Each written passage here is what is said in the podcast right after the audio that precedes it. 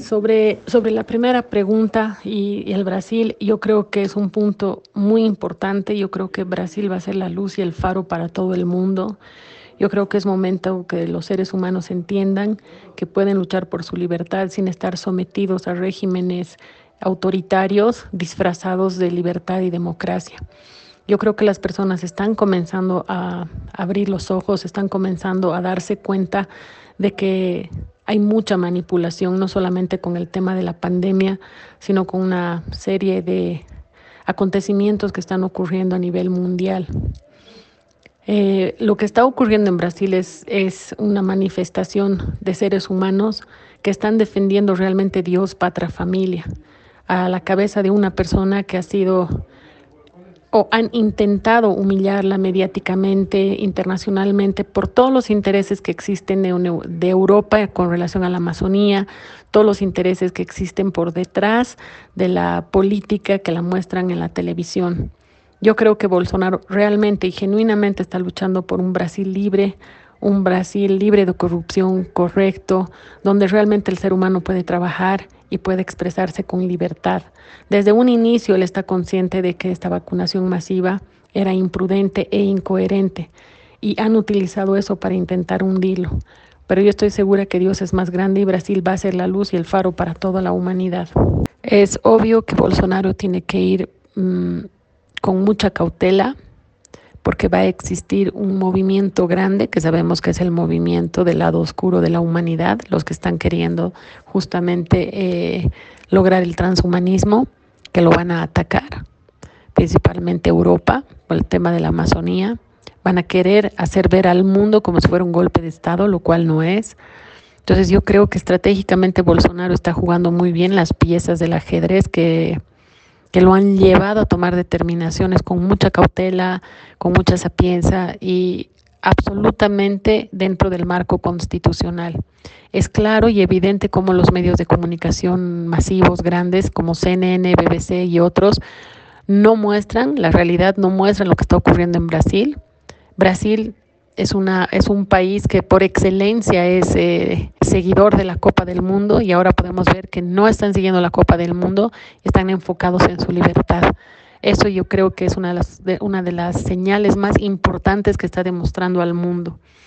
Y claramente la televisión Globo, que es una de, la, de las redes de mayor audiencia, que tenía mayor audiencia en Brasil, eh, no está mostrando la realidad, entonces estamos viendo a ciencia cierta y con evidencias cómo los medios de comunicación nos mienten, cómo transmiten la noticia que le es favorable para su fin y no la verdad. Entonces yo creo que ese es un punto muy importante. Con el tema de la pandemia, yo creo que hay muchas personas que todavía les cuesta creer que han sido engañadas, principalmente en el ámbito médico. Yo creo que existen muchos colegas que mantienen su propia mentira, o sea, están en una, en una distonía porque quieren creer que lo que han dicho es verdad.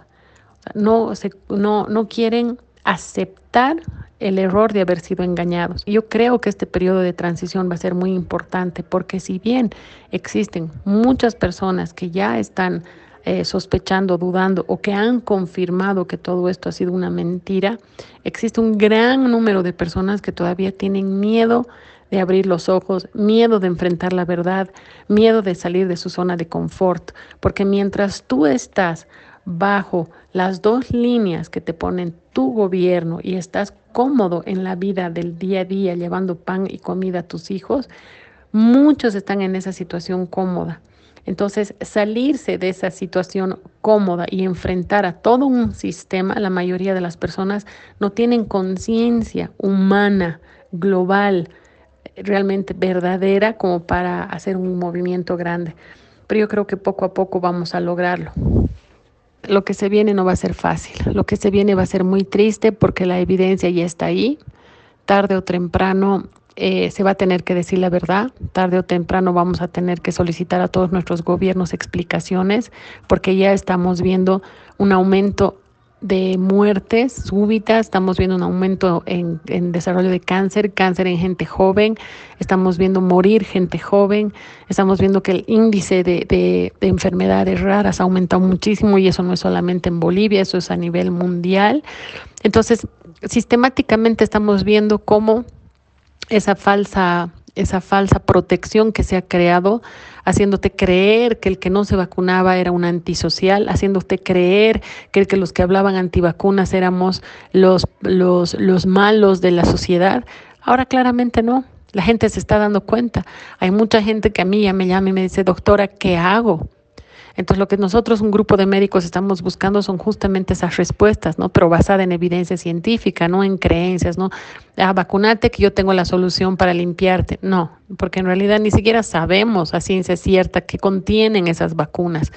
Existen unas suposiciones de, varias sustancias, pero tener el contenido eh, real aún no lo tenemos.